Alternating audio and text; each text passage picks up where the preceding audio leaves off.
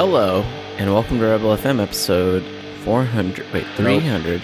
Yeah. And 96. Yes. We're getting very close to 400. Assuming we don't miss a week, we should hit it by the end of the year. Um, yeah. I'm not holding I- my breath. I think we'll probably it'll probably be like January. That works for me. You know when we'll probably hit number 400? Do you want to take a guess? Uh like what the momentous occasion will be?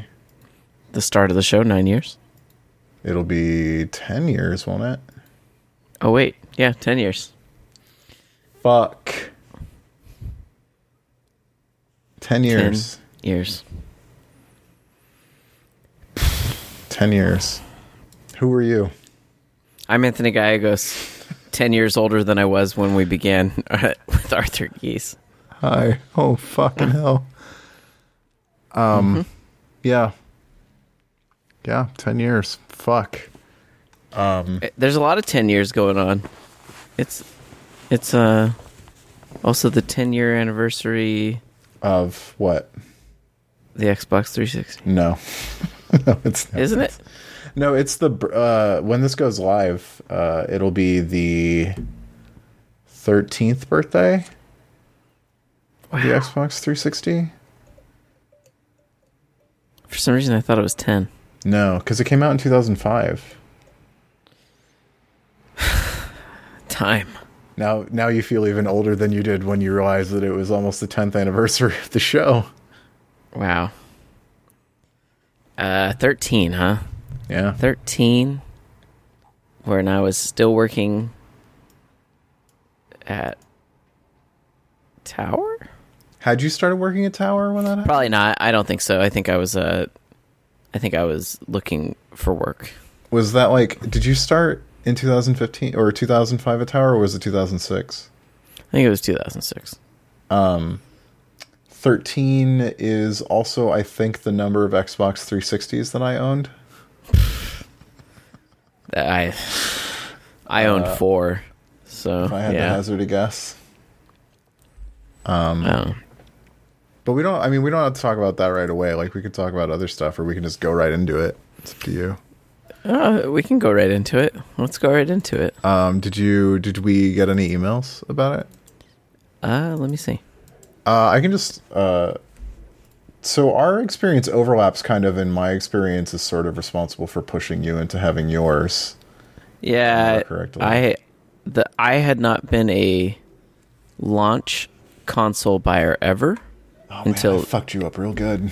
until the Wii, and so and I had I had never fallen off video games. Like video games were always a constant in college for sure, but uh, I hadn't like I don't know gone super deep with like it was always something I played with all my friends, but I wasn't typically like reading a bunch of news websites or all that shit.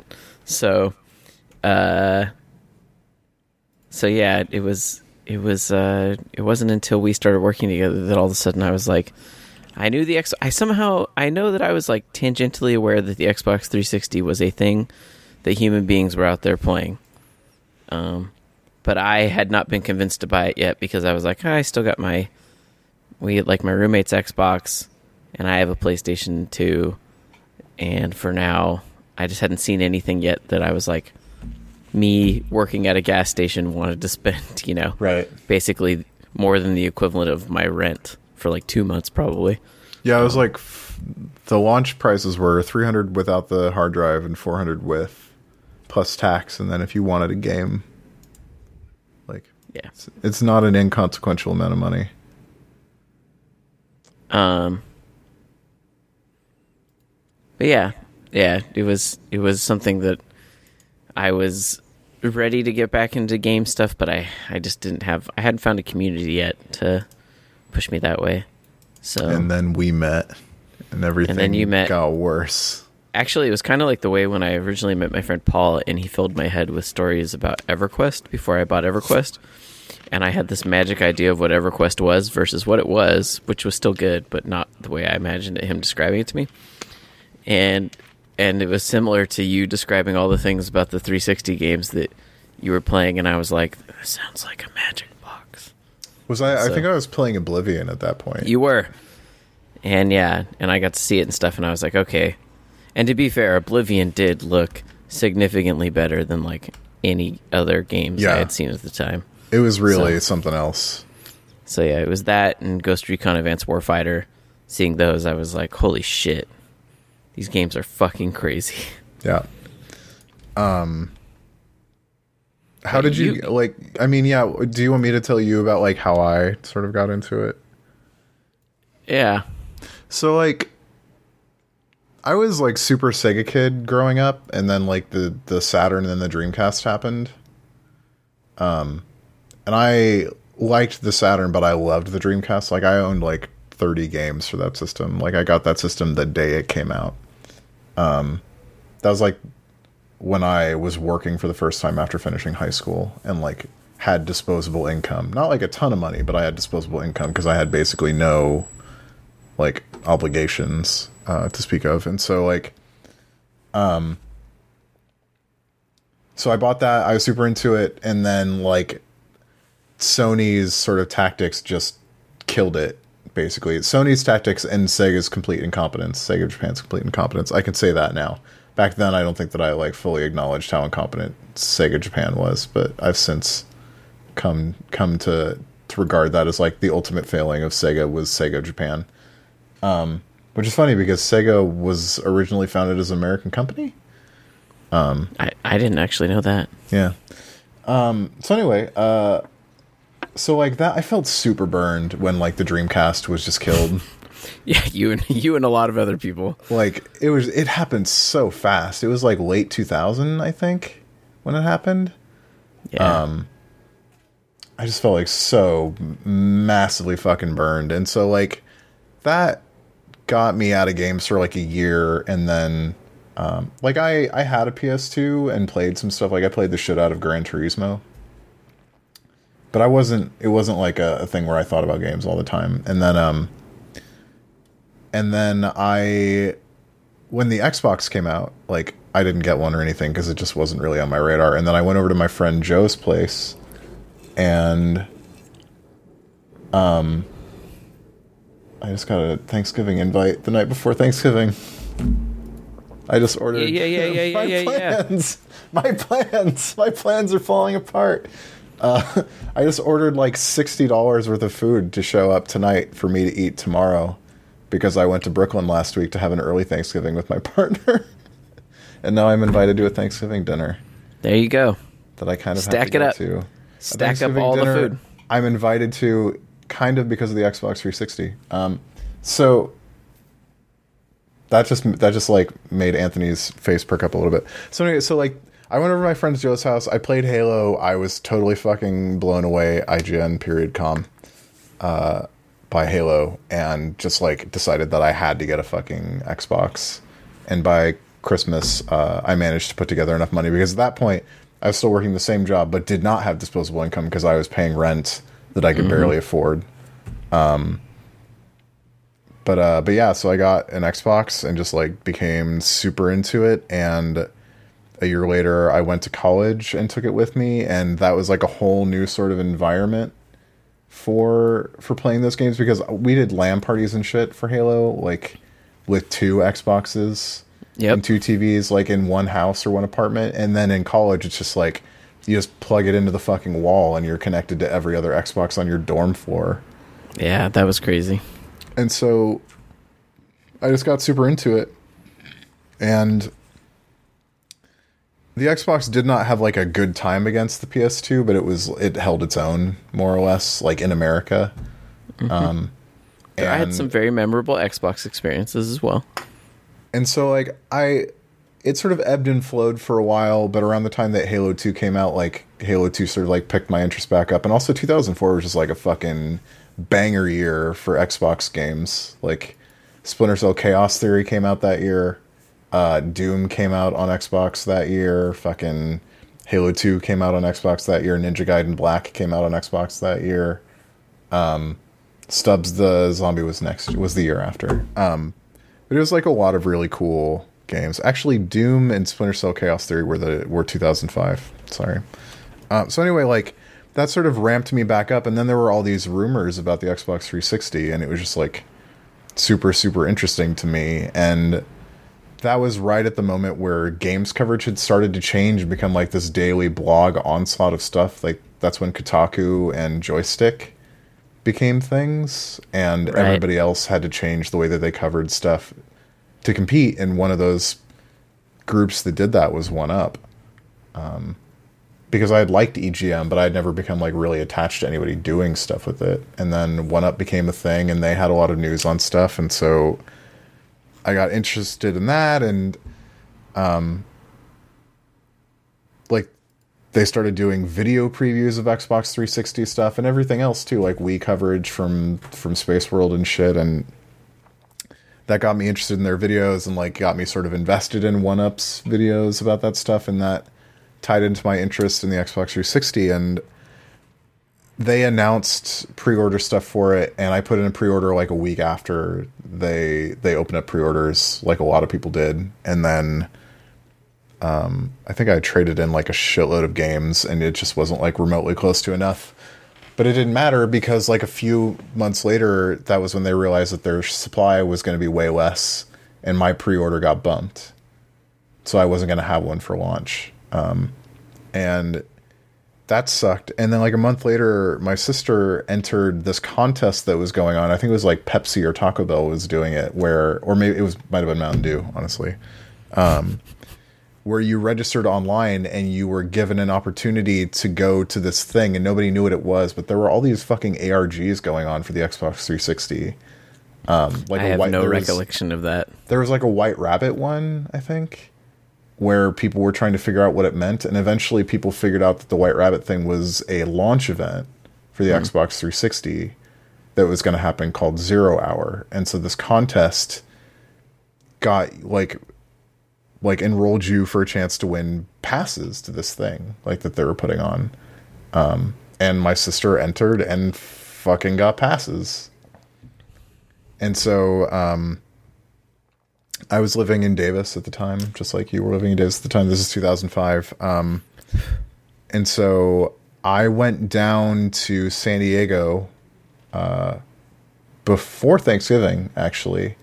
Um, and we drove up from San Diego to the fucking Mojave Desert, which is where this thing was happening. The zero hour thing was happening. Um, and it was honestly like the coolest fucking thing like video game thing that i think i've ever been to even now after like all the video game things that i've been to in the last That's 10 years pretty impressive considering. Yeah. it was just like there were stations everywhere it was fucking every launch game on that system was available to play including stuff that wasn't out yet uh, or wasn't going to be out for launch like games that wouldn't be out for months afterwards like there were these like miniature beanbag chairs shaped like marshmallows fucking everywhere. Like there was tons of stuff. People from different companies were wandering around giving away copies for of games. Um like G4 and X-Play were there. Is your cat wandering around your garage? Oh no, the, the sound you might have heard was uh, the sound of her auto feeder going off. uh, so yeah so like uh x-play was there so sessler and morgan webb were doing a show there. Like all the one up people were there. Like everyone from every outlet was there. And also they had a shitload of celebrities. Like this is like a, a 48 hour thing that started at, at like one evening and went through the next day and ended at midnight when they would be selling consoles. And that Right. became the only place in the world where if you didn't have a pre-order in before a certain time you could get a launch xbox 360 Yeah, just walk up and buy one. Yeah, and and like so they have all this stuff. They have all these games. Like at one point, we go back out to my sister's car to sleep, uh, and freeze our asses off because the Mojave Desert and at the end of November is really cold. What did they expect people to do for a 48 hour thing? You could sleep inside, like you didn't like.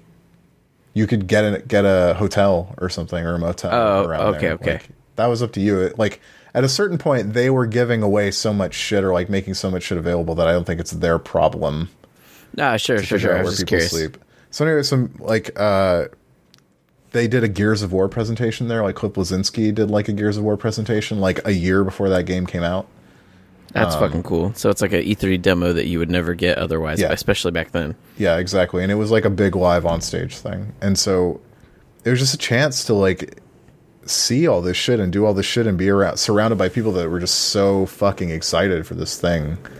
Um, in a way that I don't know that I've ever experienced afterwards. Um, because in a way like the way that the internet has developed like a lot of that hype sort of like leeches off in different directions and I th- and I think like there's a lot more potential for pre preemptive disappointment to happen and i just think that at that point that just hadn't happened um and so so i get in line for an xbox 360 and like fucking elijah wood is like a few spots ahead of me in line like because this is what happened like these are it was such like a massive event for that Yeah. game for that system like it was such like an mtv era thing that they made it into and they really made that event feel like that um, like an MTV era thing, and it just um, it was really cool. And so I bought my Xbox and I bought Call of Duty. I'm pretty sure. Call of Duty 2, I think. Yeah. Was it Wait, was it okay. great? Yeah, Call of Duty 2 was great. I didn't buy anything actually. I signed up for GameFly and got Call of Duty 2 and I think Condemned. Both excellent. Man, that came out a really strong launch thing. Yeah, fuck. Yeah. That was good. Um so yeah, so I so we went we got back to San Diego um, very late, and I caught a train from San Diego back to Davis with like carrying like a, a sea bag full of clothes for my trip and also a fucking Xbox 360 in a box. like a full retail box Xbox 360 like on the train to LA transferring a bus to Bakersfield, a train from Bakersfield to fucking Davis Um, it was it was an adventure. It was like but it was by far like the most memorable console experience i've ever had. Um, and that includes wandering around san diego uh, searching for a dreamcast memory unit uh, the day that came out. But um I've definitely done that. So, but yeah i was just so swept up in like 360 stuff and like following it as it happened and like after it came out like playing it and like watching waiting for stuff to come out and being like oh my god oblivion is coming and all this shit. And like one up was a big part of that and the way and we've ta- i think we we must have talked about one up stuff over the course of this podcast Oh, yeah. like a million times. But um the way that one up covered stuff just made me want to do it. Like it made me interested. It made me feel like you could do it and be interesting and like have something to say and say it in a way that was intelligent and not sort of like and no offense because GamePro's audience was different, but like I just like thought that GamePro was the way that you did it and like to see this done a different way was just like really really cool. And that was also when EGM was doing like a ton of like really sort of edgy, cool fucking magazines like SGN and stuff like that. And it's just like it was like a moment that got me interested and the one up people got me interested. And I think that was like one of the things I shared with you. Mm-hmm. Like for sure. Yeah, and so then having a website where I was actually keeping up with games on the horizon and stuff made me more interested in cuz you know most of the time I didn't know about games until they were generally out or the very rare time that it's funny like at the time I just didn't get my video game stuff from websites. That was the bottom line. I I still got my video game stuff largely from impulse buys of magazines in a and safe Game way. Informer and shit. Yeah, exactly. Or yes, I had a Game Informer subscription purely because of the Edge program or whatever it was back in the day. So earlier I tweeted about that we were going to talk about 360 stuff. I just got a tweet from my sister saying, I'm not going to write a letter, but remember me applying to get you tickets to the 360 launch event and sleeping in my car and taking home the marshmallow bean bags and getting lost in the freaking Palmdale desert. Uh, Yes, Yeah, Dan, I remember it. We're talking about it right now. my my 360 story was much. You convinced me. I made the impulsive decision to spend more than a month's rent on, probably like two months' rent by the time I got a game and stuff. Um, and then I decided I was going to do it, and then the challenge became finding one, because this would have been probably like, uh, like June of 2006 so it was it was still really hard to find at that point and i ended up having to travel like 50 miles to to find a place that had one and so we hopped in a car and drove there as fast as we could to make sure we got there in time to get the one that they still had. Right. So then I brought it home, put in Ghost Recon, put the 360 on the carpet, and it overheated. Because I just had no concept that consoles couldn't sit on a carpet. Yeah, it was the start you- of a different era. Yeah, because up until then, I felt like you, I what we had was like a PlayStation Two that had basically no cooling in it. Like I just didn't have, I just wasn't used to systems with active cooling that I thought Yeah. about. Like I know that there was an active cooler in the GameCube, but I feel like I could have wrapped that thing in a blanket and it would have been fine. I just didn't think about stuff like that. Just left it in an oven. Yeah, I just never thought about cooling and overheating or anything like that. And it was June in Davis with no air conditioner running and sitting on a carpet. Of course, the thing fucking gave me like a red ring, but it wasn't the bad one. I forget. It was just the let this shit cool down one. It was give me a break. Yes. So Um, but Yeah, yeah, I go ahead. no, I was gonna say those games still blew me away. All of them. I was, I was in. I was definitely in with that, and obviously I played the hell out of all of those initial games at the time. And it was just like there's like at least one big game a month. I feel like to follow on that system and get into at launch. Like obviously that picked up more later, but every month it was just like something. Mm-hmm. I feel like like the Fight Night demo, I guess, counted as a game, kind of. But like after mean- the sort of launch window, Yeah, I mean, even fight. I mean, the 360, I'll say, was a game system that was just so visually. It was such a like. I feel like. So I'm not saying there isn't a visual leap between Xbox One and 360. There is, but if it it wasn't to me as big of a leap between the PS2 and the Xbox 360. And so, and I know that it probably is if we like look at all the math and stuff that's going on, but I think it was just like the visual fidelity like there was just certain things that on 360 seemed impossible to me for video games and then when i saw them on the 360 i was like holy fuck Yeah. so uh you know so yes the 360 was the game the system that got me into checking out things like fight night and stuff and genres of games that i gave no shits about solely because i was like look how good it looks Yeah. like i just hadn't really done that before um Um, yeah, but it was like, oh, Oblivion, oh, Ghost Recon, oh, Hitman Blood Money, oh, like Prey, like Dead Rising, like it was just like a string of games, like at exactly the moment that they there needed to be. And it was just like, yeah, it was it was just like a really amazing moment, let's and it see kept it it kept it going. we did get some letters about this Um, former coworker of ours, Dave Clayman, sent me a link uh, in response to my tweet titled "IGN does not have Xbox 360." Um, what does he mean So there was um one of the things that happened in the lead up to the uh, 360 launch is there were pictures that leaked around July of a kid who supposedly had it early, and he took pictures of himself with it and put them on a forum, and those just like spread out everywhere, and it was it was a dev kit. Like so, it had fucking wires poking out of the top of it, and like it was like wired controllers and shit. Um, but it was real, and uh, so Dave did a parody story of himself like in the same poses, like taken basically the same way without an Xbox, But with no Xbox. Yeah, Oh man. Um, yeah, those guys were like the originators of dumb shit on that website. yeah, they they did quite well with the dumb shit. Uh man, this guy Matt wrote into us and he says he got a 360 in Christmas 2005 from his aunt who paid $1100 off someone for it. So- they were sold everywhere. Funny story. Um, I uh, I was watching some of the old One Up Show stuff today, just because I was feeling nostalgic about the the the 360 launch, and I watched the Zero Hour episode where they were talking to people at the event, and one of the people they talked to was a guy in line who said like they asked him if he was going to buy it, and he said yeah, and he said so what happened is what's funny is what happened is I actually won one early, and we put it on sale on eBay. And because it was like a week or two early, we got eleven hundred dollars for it. Wow. So I wonder if he Wow. got an Xbox 360 from the guy that was on the One Up Show Zero Hour episode that said that he sold an Xbox 360 on eBay for eleven hundred dollars.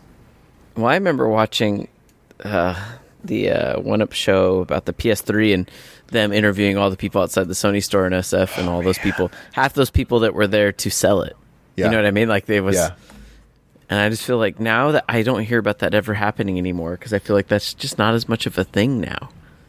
Like I know that consoles can be that way, like still sold out and stuff, but like I don't feel like I've heard about that since the PlayStation 3, Xbox 360, the consoles you were successfully able to be like I'm going to go grab four and re- and resell them. so the Wii was like that for sure. Like you could sell a Wii around launch, like or at Christmas that year, like for a lot of money. But like the PS3, it just absolutely was not the case. Like it was never that way. Yeah, and that's what that's part of the thing I remember in that Sony video was that all those people were like I'm buying 6 and it was like, "Oof, that probably Oh, did not no. pan out for them." Um, I mean, if they didn't open the boxes, they could return them, at least. But I mean, yeah. I got my Wii U off someone at IGN who bought six launch consoles and thought they'd flip them, and then they couldn't. what a bad move. Bad move. Yeah. I don't know who did that. I'm sure they were a nice person. Bad move. Um, They were a nice person. I paid I paid them the full sticker price for it, which was Well, nice that for me because it was delivered right to the office. I think the Xbox One and PS4 actually kind of had a holiday like that because both of them sold out. Like both those consoles were sold out for Christmas of 2013. Um, but yeah, I yeah. Most people have had their hardware shit together since then. Maybe the Switch is like an exception, although that's like easy to find now. But um, are there any other, uh, any other emails about? Uh, let's see. Ben wrote in and said, uh, "I thought about one of the funniest moments I've ever had with the 360." Says in Shadowrun, he says, "I love that game at the time." And it was a viral achievement in it, and the viral achievement was to teabag the corpse of someone who actually had the achievement. It was called Shadowrun Fever, and so It's like a video game STD. Yes, so people would play multiplayer games in Shadowrun and impulsively go over and victory crouch on other people, hoping to get it. Basically, uh, so I, I I think his sort of thing there that draws as though that was no one I no one none of us ever thought about playing games a certain way unless it was because of a collectible or something like a game collectible, but there mm-hmm. wasn't any sense of like Chuff Money has this many points, and that somehow establishes to you how much of a game I've played, or you know, Yeah, achievements were such like or how I played a game. thing. yeah, yeah. I don't even know when I cared about them. At some point, I did. I mean, I will say, I Call of Duty Two was is the only game I ever got a thousand points for. There's So. a few for me, but yeah. Um but yeah, I basically I would attribute the Xbox 360 for me having a career writing about video games. Like that was it. Like that's what made me want to start that website with you. I mean, I'll say this: the the only Xbox, the only console. So I got into the business when the consoles that everyone played were 360 and PS3, and when I got out of it, Arthur, people were playing the 360 and PS3. yeah. There was a really long console generation. it really was. I know. and this one will apparently be almost as long. Wow. Cuz 2020 seems like the year. Yeah, that's fine um, with me for now. Hopefully it's not in the midst of a global recession, but Jeez. Yikes. Too real. Yeah. Well, we live in a real world, Anthony. Uh, Cody, Cody wrote in with a good one. He says, I won my first Xbox 360 in the Win Every Hour Pepsi contest. It arrived a week before launch and came with Kameo and Madden 06. My TV only had a coax, so I ran it through my VCR, which had a composite in and coax out. Uh, I lasted an hour with the setup before pricing out HD TVs, buying a $1,000, $1,000 32 inch tube TV online because I wasn't going to carry a 130 pound TV on the bus. A thousand dollar 32 inch HD TV with a tube. I think, Oof. yeah. Jesus Christ. I bet it looked really nice, though. but he says Best Buy instead sent me a 40 inch LCD that retailed for 3000 and I didn't tell them about the shipping error. Ah, So, victimless crime. But yeah, wow, wow, wow. He says everyone I knew wanted me to sell the Xbox on eBay because the price was like 1100 during launch. I kept it, and of course, it red ringed a year later. I upgraded to the Elite. Man, I forgot about the uh, how. Ex- I mean, it's just crazy because I was actually reading uh, your uh, 4K TV thing on Polygon that went up this week, Yeah. and and just seeing like how you can get like a 55 inch 4K TV for like, you know, like 600 bucks, and it's just, man, TV prices make no sense to me, but I don't understand. And I can't even. I don't even. I think I paid seven hundred dollars for like my twenty-one inch, seven twenty p TV when I was in college, and I felt like I had just bought a car. Is how my gut felt when I bought that. Yeah, I remember um, getting an getting an HDTV around the same time that I got Oblivion, and it was a 27 inch ViewSonic display. Like it wasn't a TV. It was like there was no TV functionality. It was a display, Yeah, Um, and I used a VGA cable for it. I had that HDTV that I bought with you in Davis uh, until I moved away from Seattle. So- Jesus. I it now mind you, when I moved up to Seattle, I never plugged it in, and when I moved away from Seattle, it had never been plugged in. You had my other TV, I think, right? Like I Uh, left you like a 40 inch TV or like a 32 inch TV, Correct. That's in me and my wife's bedroom right now. the Toshiba. Yep. Yep. Yeah. That is still in our. That is our bedroom TV. If I remember correctly, it had like wicked input latency though. I, I, I we don't ever play games on it. Pretty much. I mean, my wife plays a a game that's a lot like what's the bubble bobbles shoot bubbles at things and they pop. Puyo that. Pop. or yeah, I don't know where you're just matching bubbles so they pop. I forget. It's a match color thing. She plays a game like that, but we pretty much otherwise don't play games on it. I've played some games, but I'm also not always too sensitive to that as much. But yeah, yeah, it's it gets TV prices keep getting cheaper. It, it's increasingly uh increasingly tempt- tempting. Um, let's see.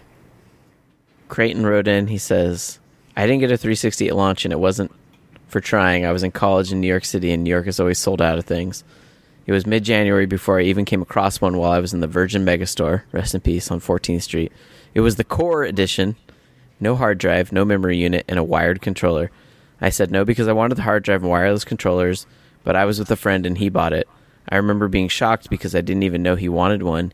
He also bought Need for Speed and Ghost Recon." but we realized we couldn't save our progress. We asked about hard drives or memory units, but they didn't have any, and we spent the next few hours in the cold walking to every Circuit City, Best Buy, and GameStop we could find. No smartphone with Google Maps, looking for some way to save our game.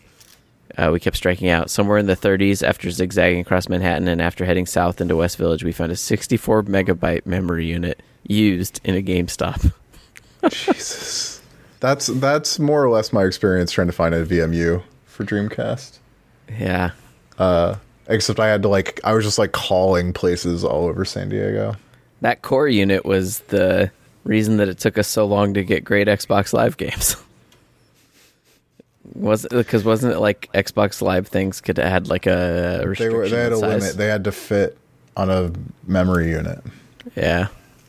Oh yeah, yeah, yeah, yeah. I just now Yeah, I, it's, I think Symphony of the Night might have been the first Xbox Live Arcade game that didn't have to fit on a memory unit, if I remember correctly. man.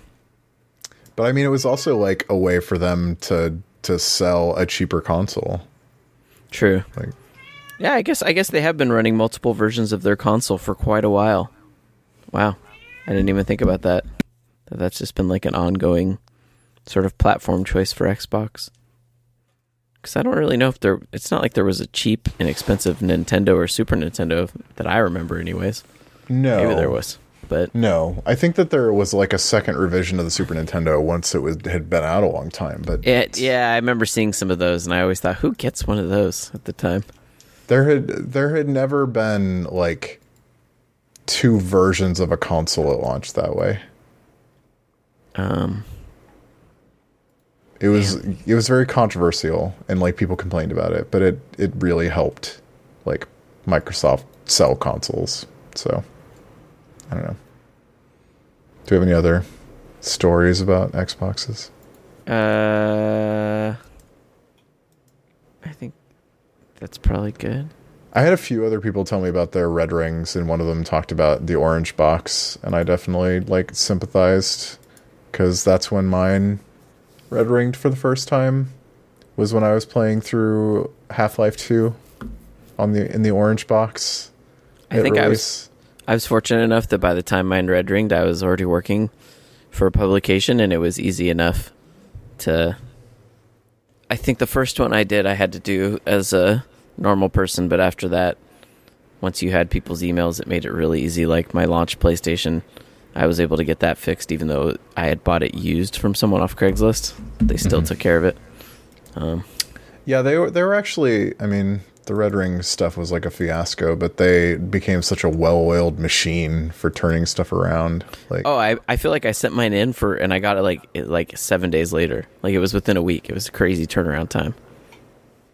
Yeah, and they sent you the box and everything. Like I just it was, it was really really. I mean that's the thing is they could have that terrible of a launch problem and then have people remember the console still so fondly.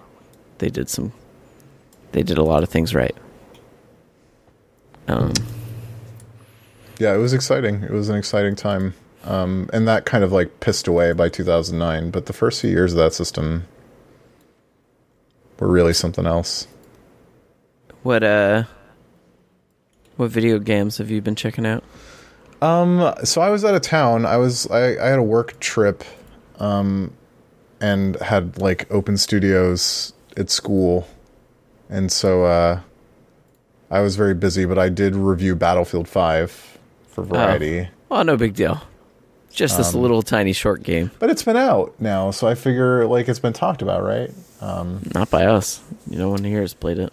Uh, that game's not fucking finished, and it feels really like it's really impossible to miss that it's not finished. And I find myself with any sort of like amount of thought actually put into it, shocked that that game was not delayed for even longer than it was. Like, it just it's not it's not done. Like, the It feels like a game that came out because they had to hit share like revenue targets or something. Right, and I feel like EA has actually been pretty good about that not being the case for a while, but like this is just like the most egregious example of a game that like clearly was not ready that I played in a long time from a from a triple A developer or a quadruple A developer. Like Battlefield is not a triple A game. Battlefield is a quadruple A game. You do not you are not a bigger game than Battlefield 5. Like it doesn't happen. Um and it's just like like when you fucking start it, when you start the single player, like and you see the war stories, there's like a fourth war story that says coming soon. so strike one there. Strike two, it's like the oh, it's the human Nazi that's like a noble person trying to defend Germany against like the Russian invasion in a tank story. It's like, are you now seems like a bad time to humanize Nazis? Just throwing that out there. I don't understand who thought that was a good idea. Um, but uh, skipping like the quality of the single player, of which I have several opinions. When you go to the fucking multiplayer, like there's two things that are grayed out. One of which is the battle royale mode. Like, like there's shit in the menus that is not there yet. Yeah, I feel like just leaving it off the menu would have helped a little bit even. Yeah, it's just like what the fuck are you doing? Why would you like? It's it just blows my mind like that that stuff's not in the game, and also like just playing the game. Like first of all, like the subtitles are full of typos, and there are going to be subtitles in that game no matter who you are because lots of the stuff is in French or German or like uh Norwegian, like a lot of that game is in other languages that than what you speak. I promise you. Um, and there are typos in it, and there's uh, tons of weird glitches, including stuff like the X button not always working for stuff it's supposed to, like the use button. Like first of all, like having to hit it multiple times to reload for no reason, and like Okay. hitting X to get into vehicles and it not working, like just like hitting square on PlayStation, like, and that is in multiplayer as well. Um, and just like weird physics shit. I it's just like then you go into multiplayer and stuff just doesn't work. And like if you look at all the Digital Foundry comparison videos, they can't not showcase all the fucking bugs because there are just so many of them. Um, and it's just like just from a purely technical standpoint, that game was not ready for release, and it blows my fucking mind that that they're selling it because they haven't fixed it. Like the servers seem to work, and that's good, but it just seems not. like at some point I'm amazed that they would do it if for some other reason than like a lot of even especially larger companies have some sort of self-preservation of damaging their brand. You know, of of making it Yeah. so the future games will be more impacted by consumers because they'll be like, nope, don't trust anymore. especially as like they have like they've like had a slow rolling disaster of damaging their brands Right. like over the last two years like titanfall's release timing regardless of who decided it fucking killed that game. Um, i mean i think it didn't help that game. Personally i think the titanfall 2 was only a so-so game despite the good reviews and that like the beta killed that game as effectively as the release date. But uh, titanfall 2 was a disaster. Mass effect andromeda was a fucking nightmare. Yeah. uh, Battlefront 2 was a fucking disaster. Like a really company, uh, like sentiment destroying game that they I, that they still haven't recovered from. yeah. um, Like Madden is always tricky. Like the NBA game, like is tricky. Um, and now this, like, I don't like. Need for Speed was bad and full of microtransactions. Like, it's just been like a really shitty 18 months for EA. Yeah, and this is like their flagship game coming out alongside like a comp- a competing product that I'm worried they're just gonna I don't know. And then so and then to add to all that, like the single player is bad. Like it's just like there are good parts of it, but taken on a whole, like the single player is super derivative, like very repetitive, poorly characterized, and just not fun. That's a bummer because War Stories was such a It was so good. was such a turning point for me on battle on Battlefield One. Like that's actually like hearing people talk about it and how good it was. I was like, you know what, I could go for a campaign thing. Yeah. And it's like also like their defining thing that they even took the time to call out. Like we have a campaign this year, and then, eh, that's really too yeah. bad. I just like and I like I wanted it, I really wanted it to be good. I really wanted it to be good. And it just it just was not. It's just bad. It's just really it's really disappointing. Like and like the enemy AI, AI is like fucking murderous and not fun. The encounter design is not fun. It's like just poorly laid out. Every one of those things is sort of like built the same way. Like it's like here's the linear section with poorly checkpointed, poorly signposted stuff with bad enemy AI. Here's the open part of the level where you have to take objectives in whatever order you want, and you can either go in guns blazing and play against shitty enemy AI, or you can do it stealthily, which is more fun and satisfying but takes a lot longer and then it's back to the linear parts. Hmm. And here's a bunch of forced first person storytelling stuff that's super ham fisted and also just kills you over and over again. Like I, yeah, it's just what really. It's just really brutally unfun. It reminds me of Battlefield 3. That is and that's like some fucking damning criticism of a Battlefield campaign. yeah. Like- that's the one I skipped hard. Um, It just it's very much like Battlefield 3 except there's less of it. Yeah, that's the other part. I think maybe asking them to have Battlefront and then while making Battlefront also make this, maybe that's not a good idea. I don't know. Yeah, it's Uh, That's too bad. I feel like uh, you know, part of me is still interested in their battle royale thing next year. But then by then I feel like the game's also probably going to be way cheaper than it is now. I don't know. Yeah, I um it's hard because like the mechanics of Battlefield like in the multiplayer are still Battlefield. Like it still feels like landing a shot in Battlefield feels like an achievement. Like getting a kill in Battlefield feels like an achievement. Doing stuff feels good in Battlefield, but the levels are bi- are bigger again and the lines of sight are really open and snipers are still a problem just like they've been a problem for fucking 4 games. Yeah. And they just show no interest in fixing it. And not only that, now that they've removed spotting, that exacerbates like a whole host of other issues, including like just basic readability. Like the visuals are more realistically presented in that like the the camouflage is effective you can't see people like easily like their silhouettes are not very easily distinguishable. And whereas in previous battlefield games where that was true like if someone saw someone they could spot them and then you'd see the fucking red thing over their head and you'd know that there was someone there. And that was enough to mitigate the fact that like things were not necessarily discernible. And that's just gone. Like unless someone's playing recon and no one who's playing recon is doing it with a, a spotting scope like everyone with a recon is fucking aiming down their sights to try to fucking headshot people from across the map with line of sights that are way too fucking open. Hmm. And one of the ways that Battlefield 1 dealt with that, despite the fact that it had very large levels of large lines of sight, was with mortars. Like if you knew a sniper was somewhere, if you knew people were posted up in a building, like you could just shell the shit out of it.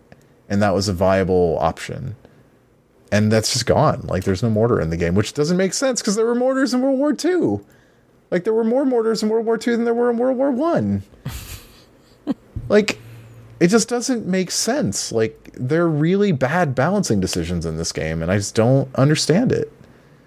Um, and it's really fucking disappointing. It's really, really disappointing. Yeah.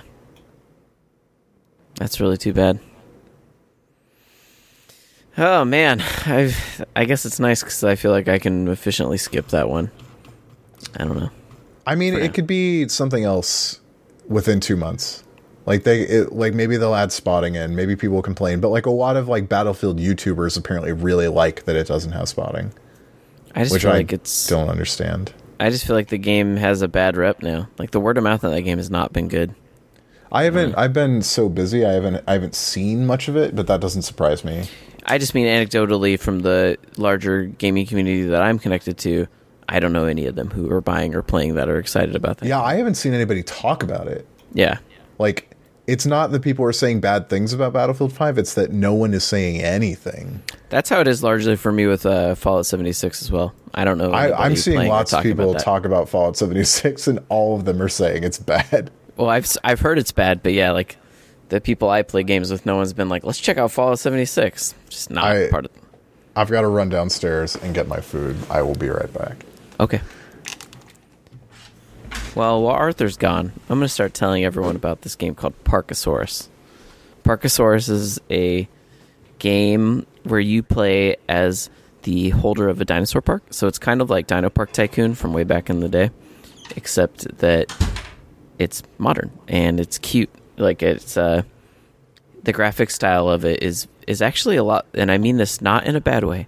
It reminds me a lot of really chibi mobile games and not like really crappy 2D art or anything like that.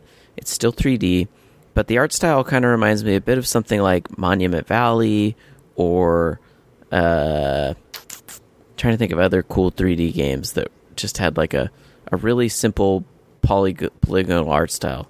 You know, like the dinosaurs themselves are only composed probably less than 100 polygons. I could have that wrong. But they're really simple designs, but it all kind of works and helps it just feel like kind of charming and cute. Um, this is a PC game, by the way, on Steam. The systems in it are exactly what you want from a dinosaur tycoon type game. They're super deep. You're managing finances, you're managing research, you're managing several different currencies. You're having to keep people in the park happy. You're having to make sure that you have enough employees to manage the park. You can also do weird things like go and play first person of one of your security guards when a dinosaur guns out and like first person shoot a dinosaur to trank it and get it back. You can name the dinosaurs whatever you want. It's got like a lot of the feel of some of the cool parts of Viva Pinata of expanding this sort of area, leveling up what you have and acquiring new animals and new species and building them out. the difference, obviously, between this and Viva Pinata is that Viva Pinata didn't have a tourism aspect of it in the same way that this does. But it's uh, still really fun, and I feel like if you're like the type of person that you know has a maybe loves interior design or just loves to like play with the layout of things and you know enjoys the base building in some games or enjoys management simulation like there's parts of it for each person. Like me i'm not super big into man into base layout and stuff but i like it enough that i will spend time doing it to get to the management parts. To me the more efficient thing is like making a park that can run stably and operate well and kind of achieve the the fantasy of a dinosaur park and this definitely has that going on so it's uh it's pretty cool for that. I would I think if you've been looking for something like Dino Park Tycoon and the more recent Jurassic Park game uh, that was put out didn't really do it for you, then this could be a game for that for sure. Um, were you just talking to yourself? I fulfilled that entire time you were gone with telling people about the game Parkasaurus. So, what if I want to know about Parkasaurus, Anthony? Well, you've denied me that. I have to listen to the podcast while I'm editing it now. Yeah, you should just so, check it out. I, Par- I'll say I'll repeat for you, Arthur's the Parkasaurus is like the real answer to people who've been waiting for a modern day Dino Park Tycoon. Like if if you found that Didn't the front- Jurassic Park Evolution do that? Yeah, the Frontiers development one. I heard that game was kind of disappointing to a lot of people. Really? Because um, I saw it get really good reviews. So, well, maybe it was just some people I knew. Uh, but let me see. Um, I heard it was okay. It got uh, it did okay on Metacritic, around a seventy something. But um, this to me feels more true to the original like Dino Park and Jurassic Park Ev- Evolution has a little bit of like the keeping your employees happy because they might do things like sabotaging you. Like they're trying to get across the Jurassic Park experience of like catastrophe avoidance, and Parkasaurus is definitely more about what the original Dino Park Tycoon was, which is more just like you know maintaining a cute park and making it look good and and having like really cool exhibits for the dinosaurs and it's a very like sort of charming art style without being like t- I feel like it's less serious than Jurassic Park. Uh, I just um, I just sent you a pretty amazing link that's really important that you look at right now.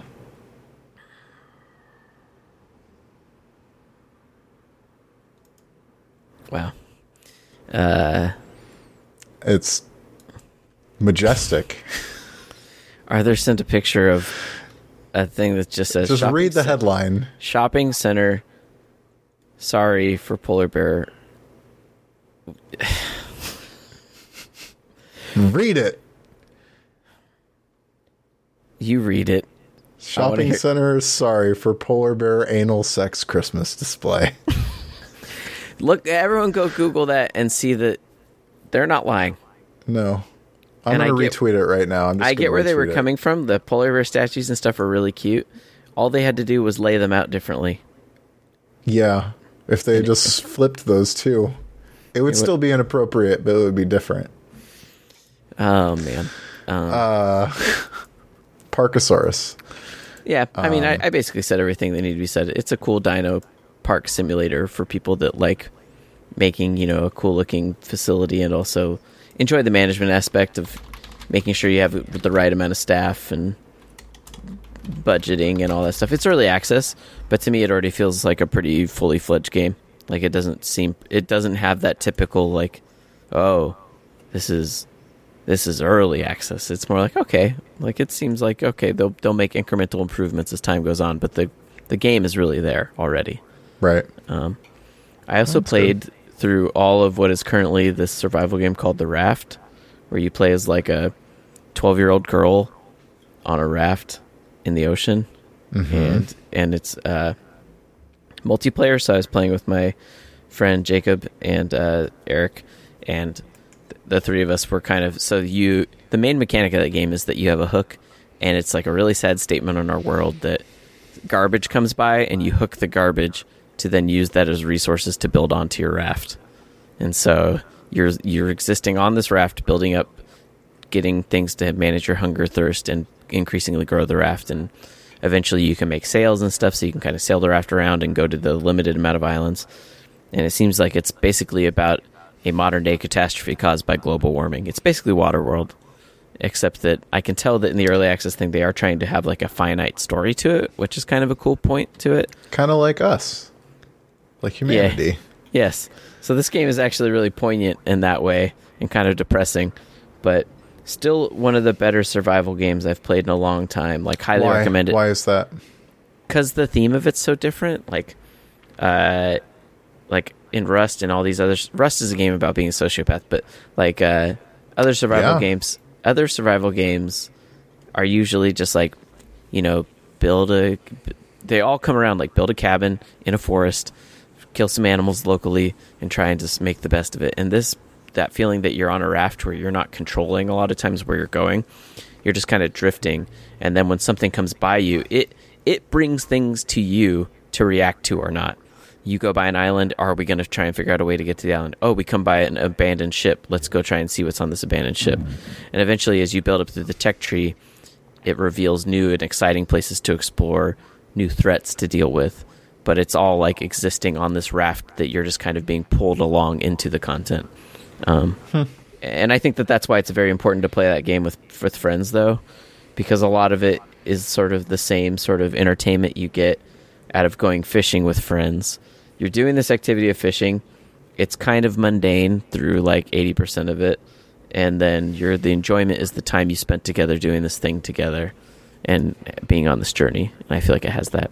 Um, it's it is on early access, so it's not finished, but I feel like there's a lot that's really cool there that people could check out right now. It's not unstable or anything like that. It's just that the story kind of abruptly stops going anywhere because that's as far as they've gotten. But I, I, I think that it's just that there are a lot of survival games out there that are just like exist in a world with other people and see what happens. And this and things like The Forest are really interesting to me because there is a playthrough that you can just do of it, and it's okay that it's like these people are finally making survival games where they're like, hey, it's okay that it's done at some point. It does not need to be this thing that you're. It's meant to be your forever game. It is an eight-hour experience, and we we wanted you to go through our story with survival elements and then move on. And I really appreciate that about those type of games because there's so many of them that just want it to be your forever thing. Right. And I can only have so many forever things. Um, Yeah, I saw you playing Kerbal Space Program again. yeah. Like, yeah, I just uh, decided to start trying to get back into that. Um, I how'd haven't that gotten go? that far. It turns out, Arthur, there's a lot that sticks, and there's a lot that I've just totally forgotten. Yeah, that that makes sense. So my first few flights in it were pretty disastrous. Um, comparatively disastrous for my experience level. I'll say like I made it to the moon, but it was more like I would hit spacebar and accidentally separate at a critical point when I wasn't supposed to, and I don't ever quick save. Uh, so I just fucked. That is kind of your philosophy on video games. It's like you're gonna ride it out, hell or high water. yeah. Um, I get it. but yeah. Uh, other than that, you know, it's the same forever games. Rainbow Six, which we'll see. I'm excited to try out the new operators soon. But So I guess that they announced that they're not gonna change content for different regions. Like they they had those plans and they've decided against it. Uh, yeah, they were going to remove some visual stuff, and then people complained a whole lot. And so Was it like for China? That is exactly what it's for. It was like removing uh, slot machines from the game from certain maps and removing, uh, changing a neon sign that looked like a a lady scamp- scantily clad to just a lady's leg, like a giant Mm-hmm. version of her leg, and and then changing the kill markers in the in like the action feed instead of it being like so and so scold so and so, it would be like so and so with like a different symbol to imply a kill. So it was just the removal of all the typical stuff that you would expect for a Chinese release. Right. Um, and so I guess now they're not going to do that, and they're just going to maintain two separate branches. So But it seemed like a bunch of hurrah for about nothing to me personally. People were like, "Oh, they're capitulating to China," and I'm like, "Dude, I don't think anybody has any idea how often like every game you play does that, like so much." yeah, I just feel like the not to like to Dota's horn or anything. I just feel like the way that Dota accomplished that made sense to me, and that like there are low violence settings built into the Ameri- to the North American slash Western client that are just like what China gets. Yeah. And yeah, I I think that I mean there's many ways to do it. Personally, I could care less if they remove those things from the game. It doesn't bother me that they're doing it for China. It doesn't bother me that they're doing it for a Chinese government cuz ultimately it's a fucking video game. And I feel like if there's a bunch of people who want to protest about that, they can look at all of the stuff they do that directly supports China all the time and not freak out about a fucking video game. But Yeah, I just I don't know. Whatever. People will be mad about what they want to be mad about. I could I couldn't I couldn't identify with the anger personally, but but yeah. Uh, well, I hope Um, I hope that people feel accomplished by that, but I also sometimes worry that every time you give people an inch, they're going to try and take a mile in the future. So, we'll see. Um, uh well, speaking of Dota, uh Yeah. the Artifact beta started. oh, yeah, I'm not. um, I am not part of the beta. Are you going to get it? I have it. I'm. It's. I can see it right now on my Steam list. Game purchased So- Friday. So I've only played uh like two bot games of it so far. I've watched like a little bit of other people playing it because this is this week was also the Dota patch, which is a real like kind of fuck you Christmas morning thing for Dota people this week, like to drop the artifact beta at the same time as the new patch, which we've been waiting for for months. Um, and so like attention is split between the completely bananas changes that they made to Dota 2 with the patch this week and Artifact. Like, um, but uh, but yeah. So do you understand like what Artifact is, like how Yeah, it works? I, I've watched the videos now and seen people playing it. so like if you're listening and you don't know what artifact is artifact is a card game co-created by the creator of magic the gathering based around dota 2 um and so i guess the way that i would say to think about it is think about hearthstone except there are three boards uh that the game takes place across to represent the three lanes of dota. Uh, and to win, you either have to destroy two of three towers, and each board has a tower, or kill an ancient, which you do by destroying a tower and then uh, continuing to attack in that lane. Right. Um, and towers have 40 hit points, and ancients have 80. Um, and so every turn you get like mana to use cards, and every additional turn gives you like another mana to use. So like first turn is one mana, second turn is two, third is three, etc., etc. Um, and so to add to all of that, there are different colors of cards and different colors of heroes. You can lay down as many heroes of of every type as you want to, as you have in every lane. You can only play cards of a color that that there is a hero in that lane for them. So like you need a black hero in a lane to play black cards. Are you with me so far? I'm with you. Um, Cards so have to match the hero in the lane. Yeah, cards have to the card colors have to match the hero in the lane to play them there. Um, and then there are creep units as well that you can deploy, as well as hero units. Um, hero units determine a color of card that you can play. Um, so in addition to all of that, when you kill another unit, you get gold for it. And in between each full turn of the game, which takes place across like every turn is like every board, like every Yeah. lane, like has a has a like phase. Um, an item shop will open with three random items to buy. Um, and items can be consumables like health potions or town portals, or they can be gear. And gear can be equipped by any hero, and that modifies their abilities and their like attack and defense and health and stuff like that. So you with me so far? I'm with you. It is And so very here- it's very complex, but yes. It is very complex, but it actually makes a lot of sense. Like in play, like once you sort of see everything work, like it, it's fairly seamless the way that everything fits together. Like if you stop thinking about it exactly within the confines of of magic or Hearthstone and think of it more like imagine the way that Hitman Go took Hitman and made a board game out of it. And now like take something like Dota or League of Legends and make a pretty simple card-based board game out of it. And that's I- what Artifact is. Do you feel like that you have? Do you feel like you actually have a?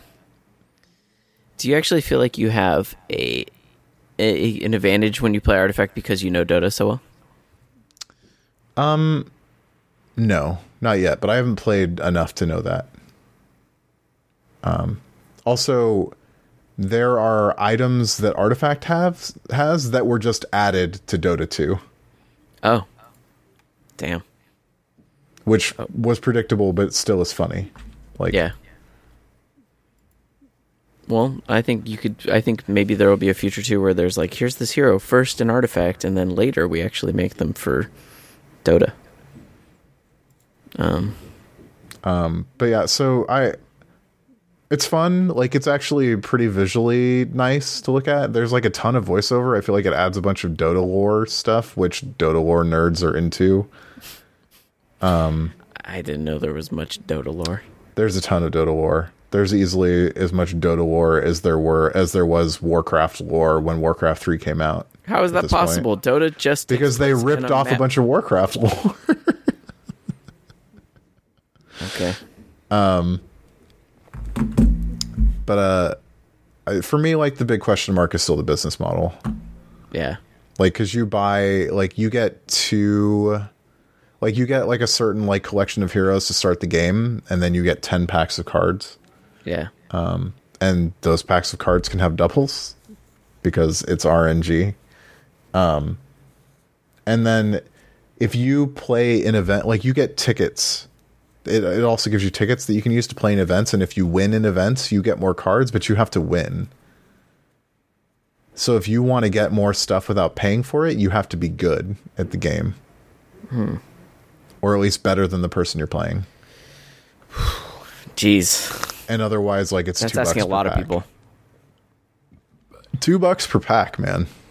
That is a lot. Well, it's. I mean, it's what I would expect to pay for a pack of physical cards. Like I think most physical cards are like two ninety nine a pack, but there's something easily easy to more justify about going to the store and buying these physical packs. I don't know. Yeah, it's rough. I feel like it's going to be a very expensive game very quick for a lot of people. Yeah, it's. I don't know. I mean, it's it's a fun game. It's well made. Like it seems it, like it, it comes together very effectively. Like much more so than I worried it would. Um, but I don't know. I, don't- I don't know how it's going to shake out. And I think that like Valve is not yet has not yet begun to respond to the ways that people are going to be pissed off about the business model. Um, so we'll have to see what happens.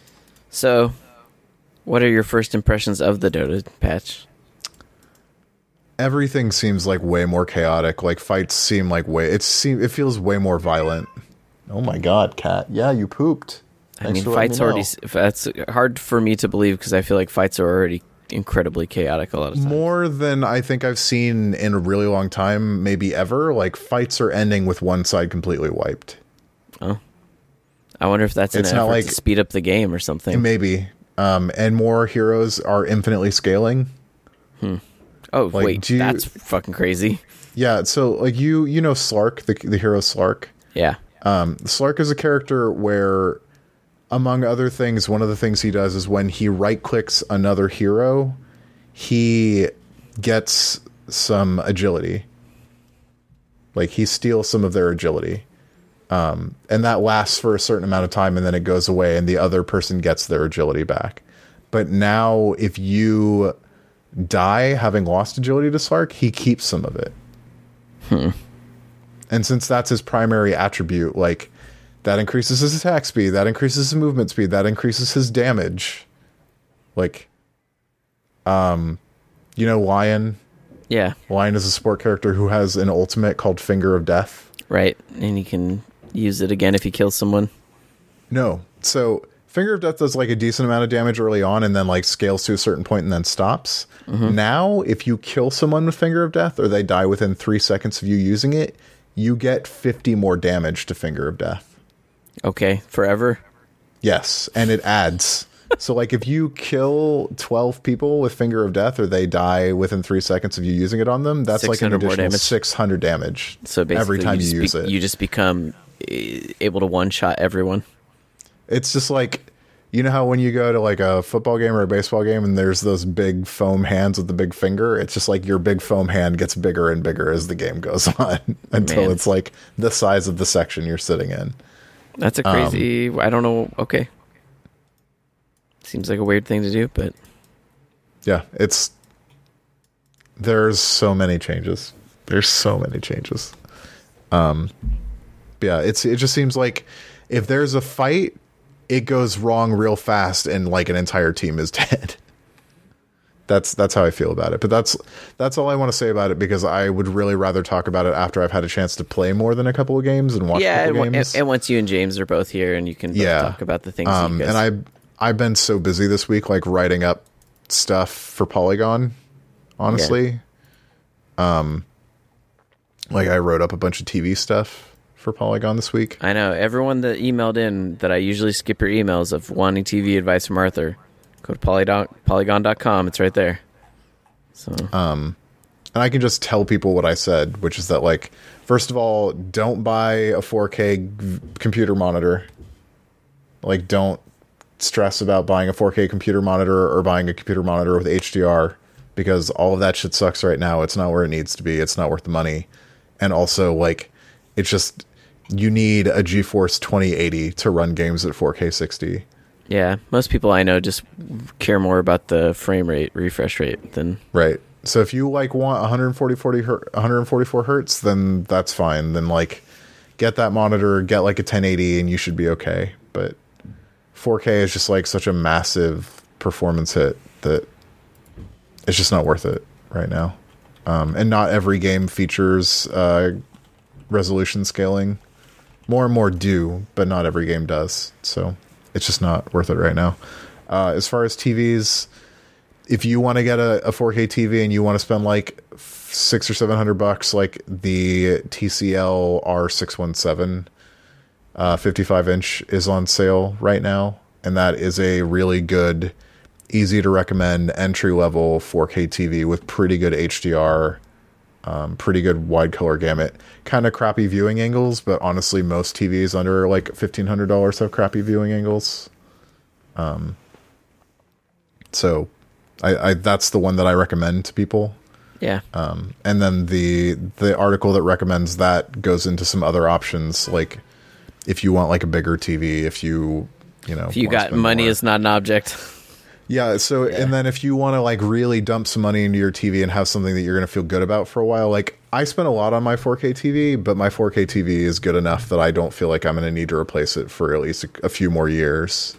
To be honest, like, and I feel like you've seen my TV enough to know like that it's a pretty good TV. I mean, a few more years. Yeah, I'm trying to think of why you would ever replace it until there's Um, like some technology that's like somehow vastly better, which I don't really like. I don't know. So like so the the LG's OLEDs are actually quite good now like and a lot of the caveats that they've had over time have been removed like their color reproduction is a lot better than it was even a couple years ago like their brightness is a lot better like they've always had quote perfect blacks because the way that an OLED makes a black is by turning off a pixel Well, I guess, but I guess the thing is, is that like we're talking, it's like it's, to me what you're describing sounds so minor incrementally over what you have that it's like your TV. It's not like your TV is going to be bad. I mean, no, my TV is not going to be bad, but I also lucked out on my TV. But um, so the LG OLEDs are really good. The C8 is on sale this weekend for like 14, 1500, which is as low as they've ever been.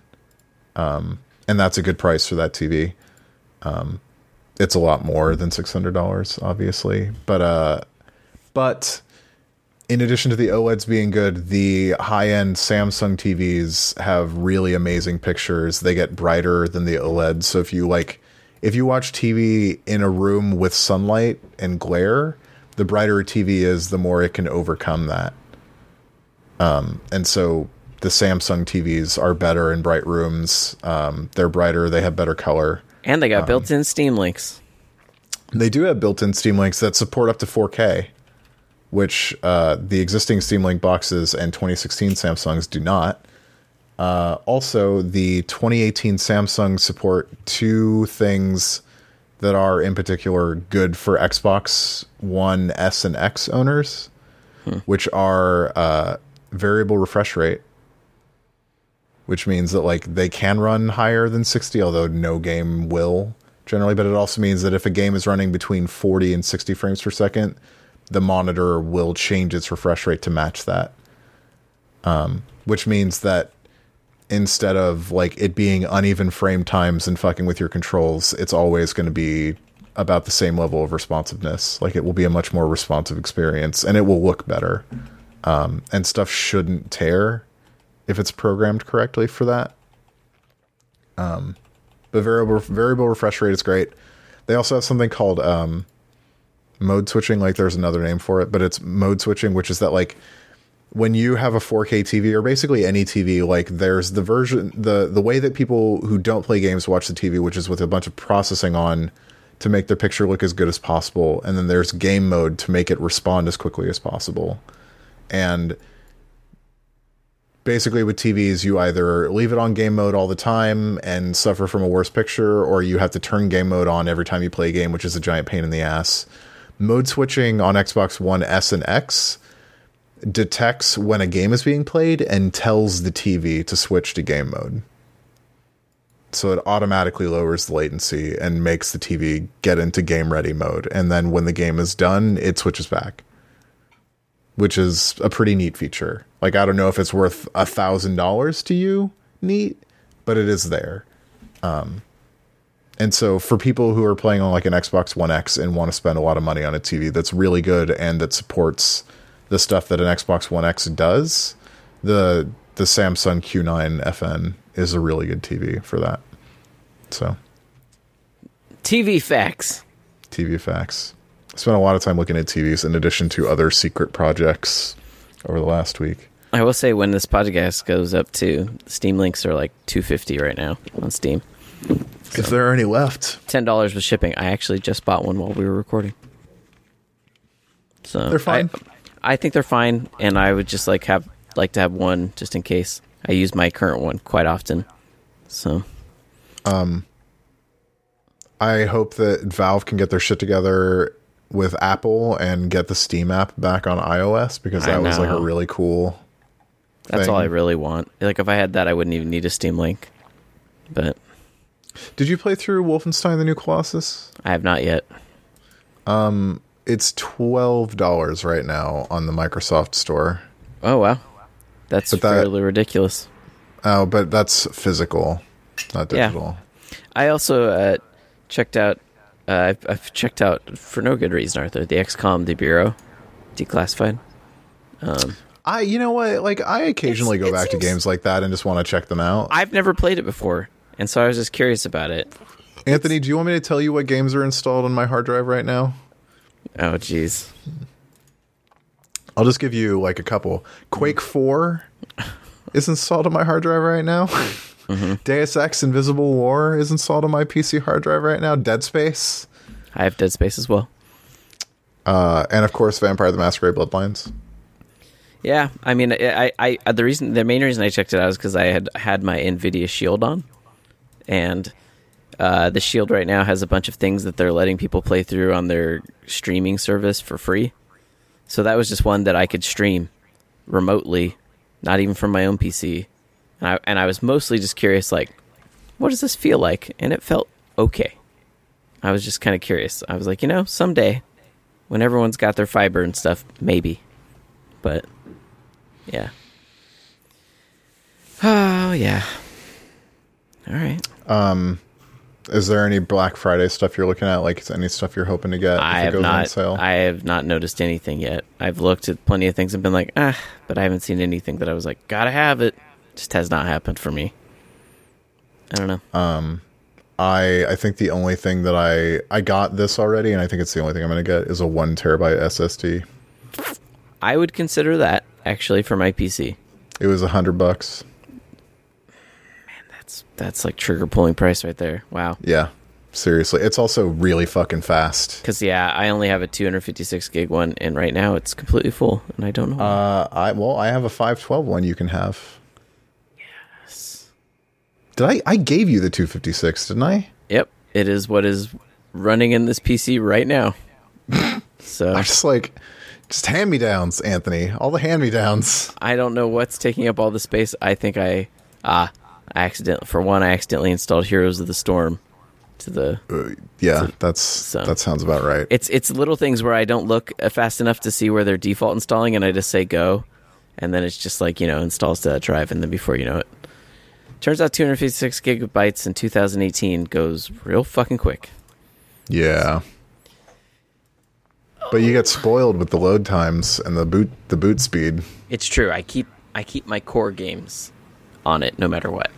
Yeah, no, I you can um it's a pretty decent SSD. It's a Crucial 512. Well, I feel like any SSD is going to be pretty decent, so. Yeah, but there are ones that are a lot better. Mm. For sure. So, I'll hook you up since you gave me a video card. Yes, the great video card passed down. The final link of that is almost complete. so. Um, but yeah, that's. I, is there anything you're going to try to play nope. over the weekend? Not that I can think of. We'll see, but for now. Did no. you you guys talked about Hitman last week, right? Uh, yeah, we did.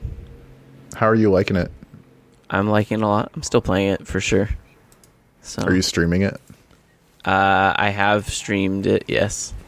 Oh Yet. fuck! I the elusive target is happening right now. Ah, yes. I'll be doing that later on yeah. tonight. I don't think I'll do it tonight, but maybe tomorrow. Yeah, no, that game's really everything you said about it. I found to be very true. It's great. It is a good ass Hitman game. If you liked Hitman games, and I liked Hitman games a lot. And it's just like just slightly more stuff. Yeah, like I feel like the the sort of like suspension of disbelief required is slightly smaller. Like there's if I can think of something that I I wish I could do, I can generally do it. Yeah. Yeah, I'm enjoying it. I'm looking forward to checking out more of it. Uh, but yeah. Man. Um, letters at eat-sleep-game.com. Yeah, letters at eat-sleep-game.com. I'm at Chuff Money on Twitter and on Twitch. Arthur's on on Twitter and Twitch at AEGIES. You can also go to uh, patreon.com slash AEGIES to see the stuff that Arthur is doing uh, and to support him. Chuck him a few bucks for editing the show all the time. That'd be nice of you. Uh, and then you can go to Instagram and you can find him at Pragmagic to see the art that he does. S- uh, selections of his art, not all of it, but you know the greatest hits. Um, and then Matt's at Talking Orange on Twitter, and James is James underscore Faulkner.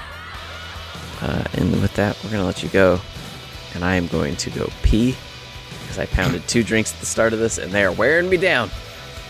All right, thanks for listening, everybody. We're done.